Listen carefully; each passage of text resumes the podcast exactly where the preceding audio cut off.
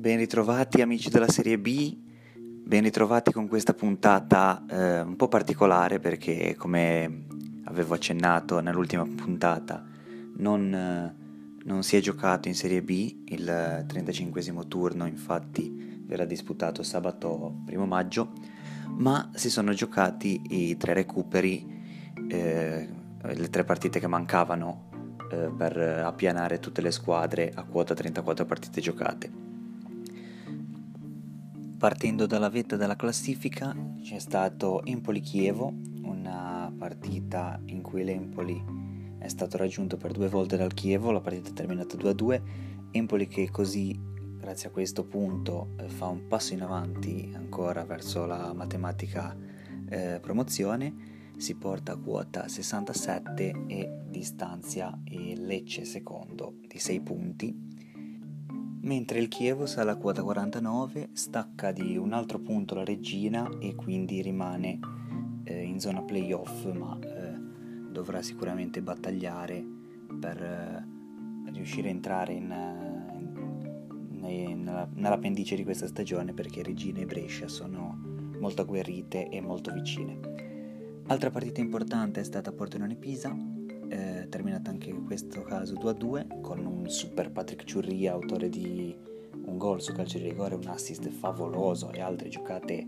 eh, sensazionali, un, uno stato di forma devastante il trequartista nero-verde, Pordenone che sale a quota 41 e si stacca dall'Ascoli eh, che a quota 37 in zona playout mentre il Pisa fa un altro passettino in avanti a quota 44, raggiunge il Brescia e diciamo che si rimane in una situazione tranquilla di classifica, eh, addirittura potendo pensare anche a, a, qualcosa di più perché comunque la zona playout dista solamente 5 punti. Ultima partita, ultimo recupero, eh, si è giocato Pescara Intella, la sfida tra le due ultime della classe, i due fanalini di coda, eh, terminata anche in questo caso con un pareggio per 1-1, l'Entella che è stato a lungo in vantaggio grazie alla rete di Schenetti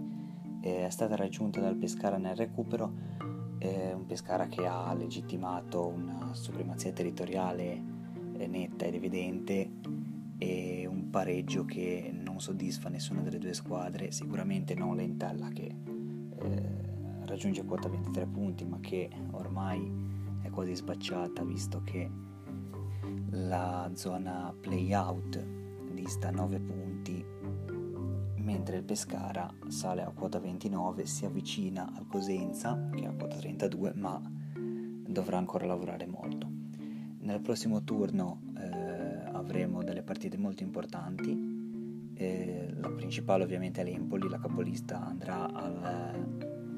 alla, ad Ascoli a giocare contro una delle squadre più in forma del momento e sarà una partita sicuramente importante, così come sarà importante Brescia-Spal eh, per la zona playout, per vedere se il Brescia potrà rientrare eh, ancora in corsa e un'altra partita importante, ma per la zona eh, retrocessione è sicuramente Cosenza-Pescara, le due squadre sono divise da tre punti e quindi sarà sicuramente eh, molto interessante vedere come, come se giocheranno. Detto questo io vi saluto e questo è stato un episodio molto, molto breve ma eh, d'altronde con tre partite non c'era molto da dire. Alla prossima e un abbraccio a tutti.